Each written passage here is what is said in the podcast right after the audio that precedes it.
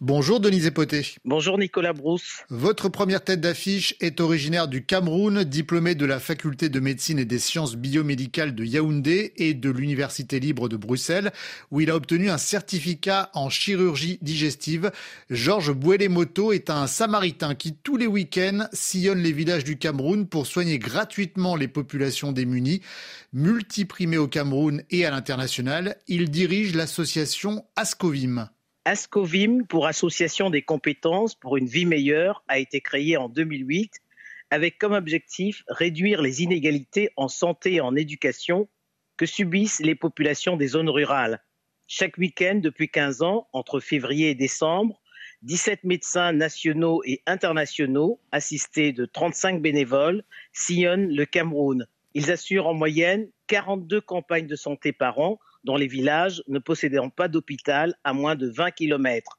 Mais de plus en plus, Georges Bouelemoto et son équipe répondent à l'appel des populations. Les pathologies traitées sont le paludisme chez les enfants, les problèmes diététiques, les infections respiratoires et digestives, les maladies inflammatoires et les cataractes. En parallèle de ces campagnes de santé, Ascovim mène aussi des activités scolaires et organise des formations. À ce jour, près de 300 000 élèves en zone rurale et près de 10 000 enseignants ont pu en bénéficier. Parmi la dizaine de prix qu'a remporté Georges Bouelemoto, on peut citer le prix de l'excellence africaine, le prix de la reine d'Angleterre et le CNN Heroes décerné par la chaîne éponyme.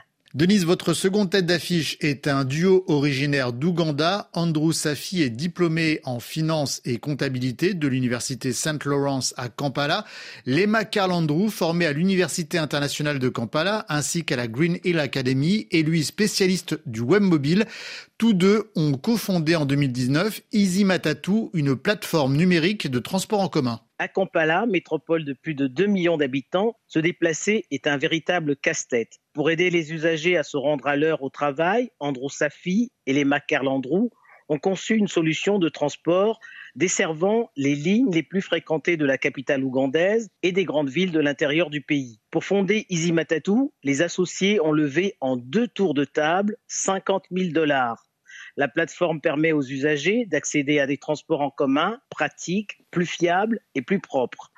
La solution dispose d'une application mobile depuis laquelle l'utilisateur peut accéder aux services proposés. L'usager choisit le point relais le plus proche de son lieu de départ et de sa destination finale.